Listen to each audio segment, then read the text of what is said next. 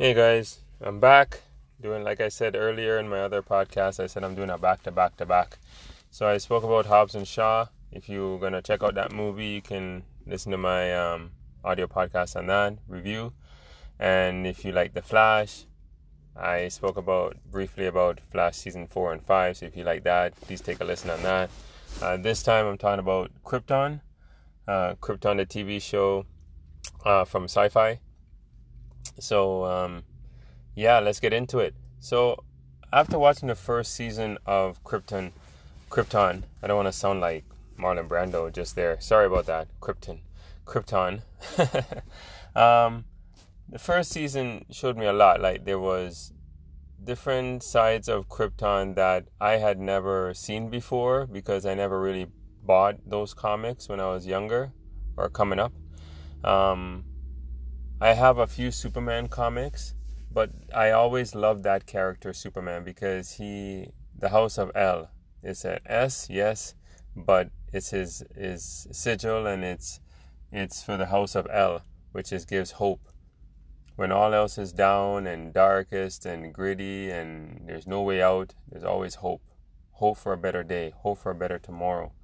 And and that's what I get from Krypton, uh, the TV show especially going back that far, um, you know, with Seg El and meeting his grandfather, Val El, and seeing members of the House of Zod, as in Jayna Zod, Lyta Zod, who Seg El is in love with, and um, there's Nyssa Vex and her father, Daron Vex.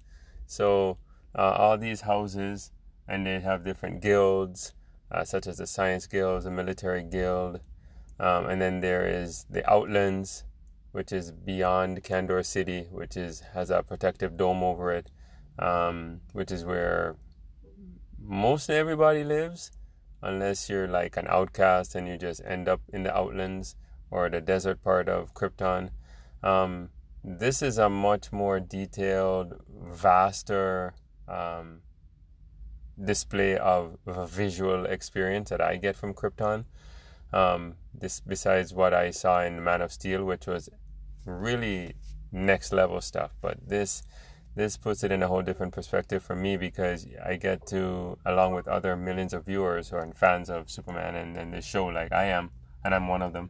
Um, it showed me a whole different side of Krypton, uh, different houses, different guilds, what they mean, what they represent you see Rao, you know, which is a four um, um, a Kryptonian who is uh, has four uh, faces on his uh, helmet he wears, and he tells Kryptonians how to live, what to do, how to serve Rao, and and and he pretty much dictates, I guess, spiritually how they're supposed to be as a people.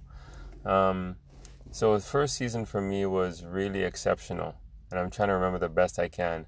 Um, the villain was exceptional. I'll say that um, because it was Brainiac, and not Brainiac Five from the Legion of Superheroes, who is a good guy, but Brainiac, the one you see in all the Superman animated, the, the villain from the Superman animated series, the Justice League movies, all that. That's the Brainiac, and Blake Ritson.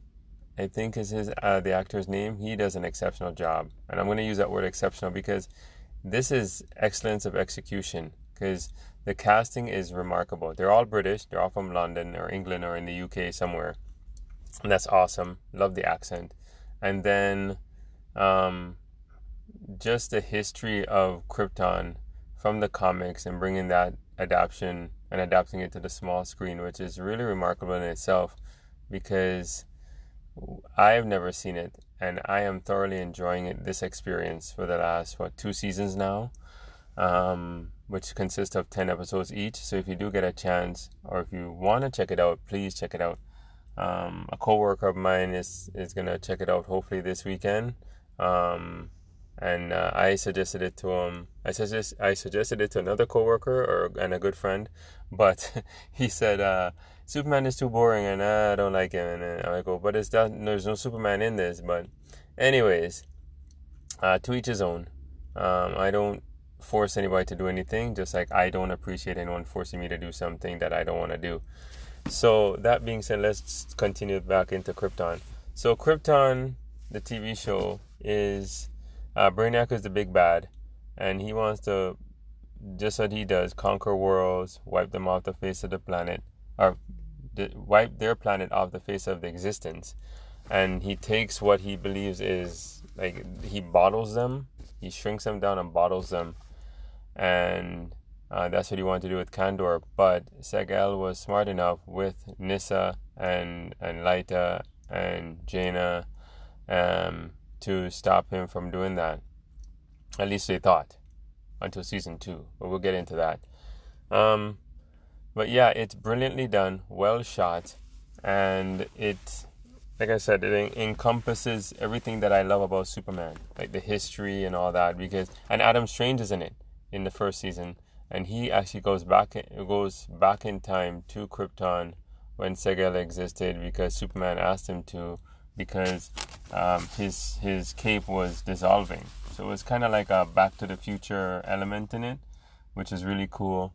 And um, yeah, and then they introduced General Zod, and for the first time, I knew I find out that he has a first name, Drew Zod, uh, Drew. So his name is General Drew Zod, and he is the son of Lyta Zod and Seg-El.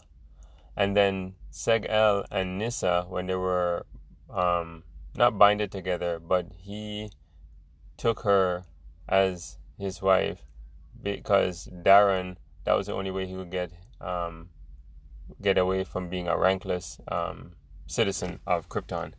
So he binded them together, and then in a in in what was cool because they had the Codex, um, um, Codex uh, facility where all the babies that were produced manufactured basically because nothing is done biologically anymore on Krypton. It's all manufactured.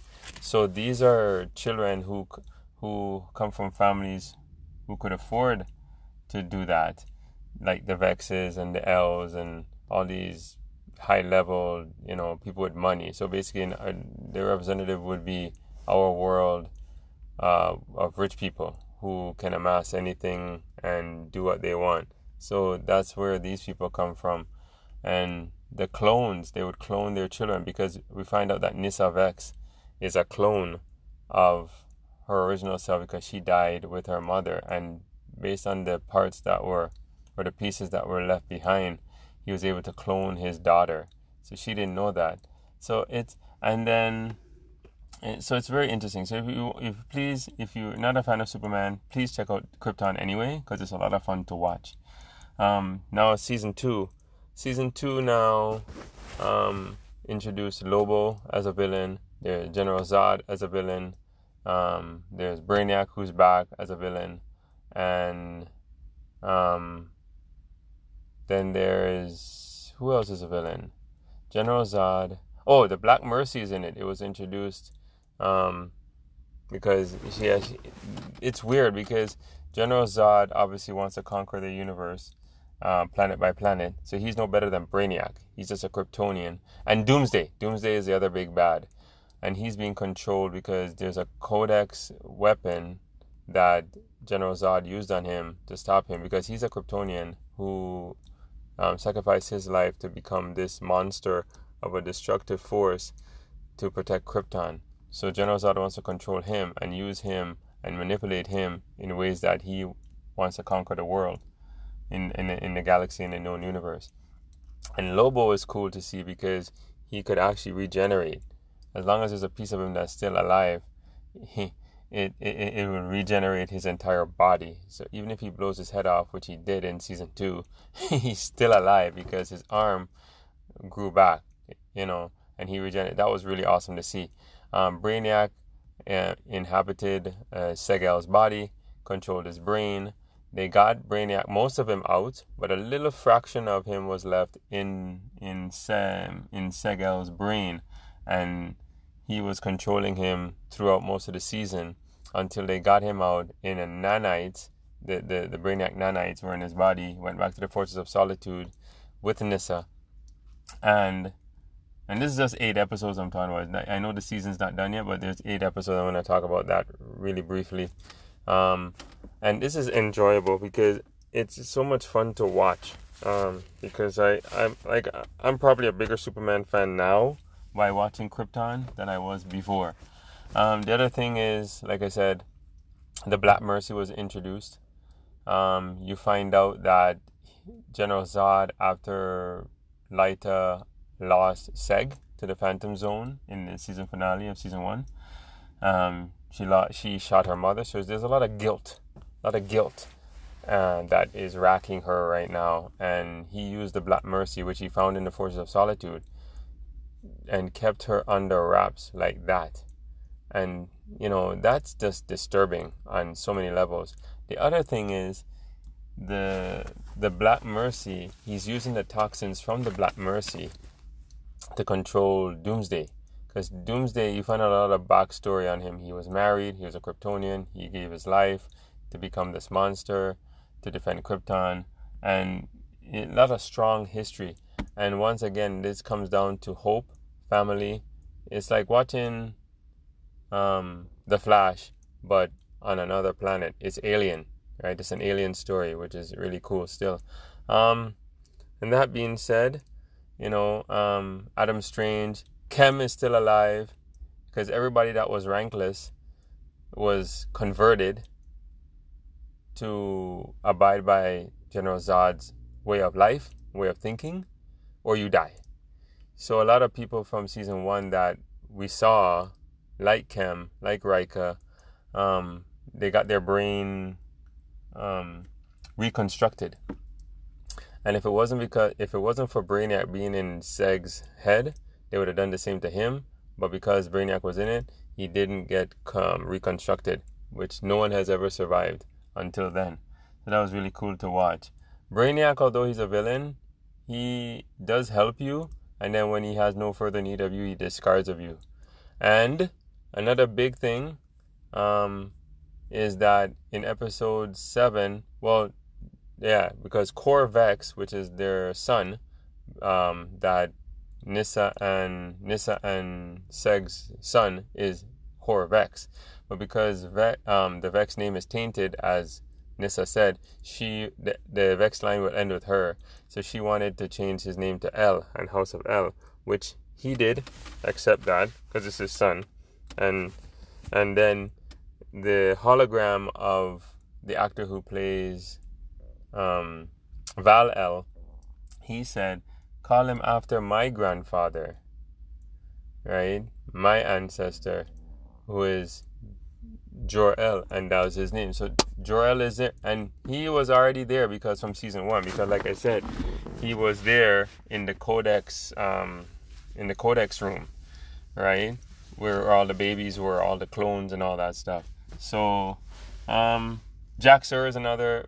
Like she did what she had to do, but you could consider her a villain. But she did what she had to do to survive because they were at war, and usually I would come down on a character like that but I'm not because I'm trying to mature and, and see from another perspective who these people are and what they want to do to um, survive. And that's all she was trying to do. So she may look like a villain, but she wasn't. Um, so that's that's my best of my ability as I could talk about the first two seasons of Krypton. And like I said, um, season one is over from over a year ago, but season two has eight episodes, and yeah, and just have to see the last two episodes of season two of Krypton, and that'll be it because it's 10 episodes, like I said, for season one and two. So that's my recap of what I've seen so far in the first uh, first eight episodes of season two and all of season one. So thanks, guys, for listening. Um, I hope this isn't too long for you to listen to, but hopefully it was interesting enough for you to listen to the end. I appreciate all your time and investment and your love that you've shown me for the total plays that you've given me because um, I wouldn't be anywhere without you guys. Thanks, guys. I love you all. Have a great weekend. Um, later.